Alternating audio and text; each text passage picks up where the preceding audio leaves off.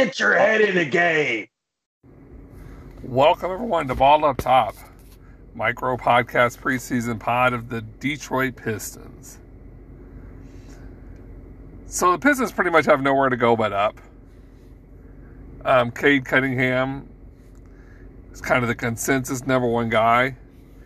He wasn't really the guy that I was looking forward to the most as rookies because I was kind of looking more at Jalen Green, but yeah, Cade Cunningham is is the guy almost throughout the whole draft. It was almost like there was no doubt. And he has kind of a blank canvas to work with. I mean, they still have Jerami Grant. They still have some nice role players overall, but I don't really expect much out of Detroit. This is going to be, I hate to keep saying it, but it's going to be the Cade Cunningham season. It's going to be, okay, where is he on the NBA level? How much room does he have to grow? Because, like, I've heard a lot of comparisons to Grant Hill. I heard I heard even some not so wise comparisons to LeBron. Like I'm interested in seeing what he honestly brings to the table because I really wasn't a fan of what I saw in summer league or the preseason. But I also know some, sometimes it takes some players a little longer to adjust than others. So Detroit's ups and downs. Um,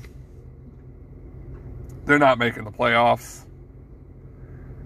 But I, I know. Let me take that back.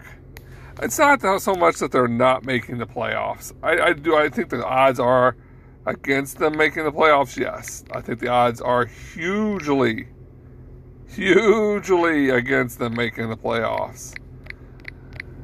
But I here, here's where I give them the benefit of the doubt. Their coach is Dwane Casey a guy whose teams fight and they go at it. And so, with the East being what it is, and usually, especially with the play in tournament, which means you don't need to be a top eight seed, could Detroit be a top 10 seed and get a chance to be in the play in tournament? I mean, it's possible. I don't think it's likely, but it is, it is possible. I mean, they still have Jerami Grant, who had a coming out party last year and he got the experience of the Olympic Games, so that's that's nice. Cory Joseph's an experienced guard. They have Kelly Olynyk, who's uh, you know gets a hard rap, but I kind of like him. He's a solid player. He's one of those guys that you usually find a type like him on a contending team. So as I said, overall, do I, I? I, don't, but I. It's not. It's not looking pretty. It's just not. This is a development year for them.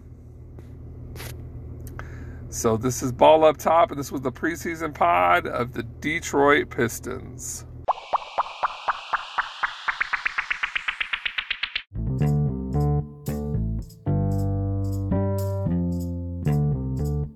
Get your head in the game.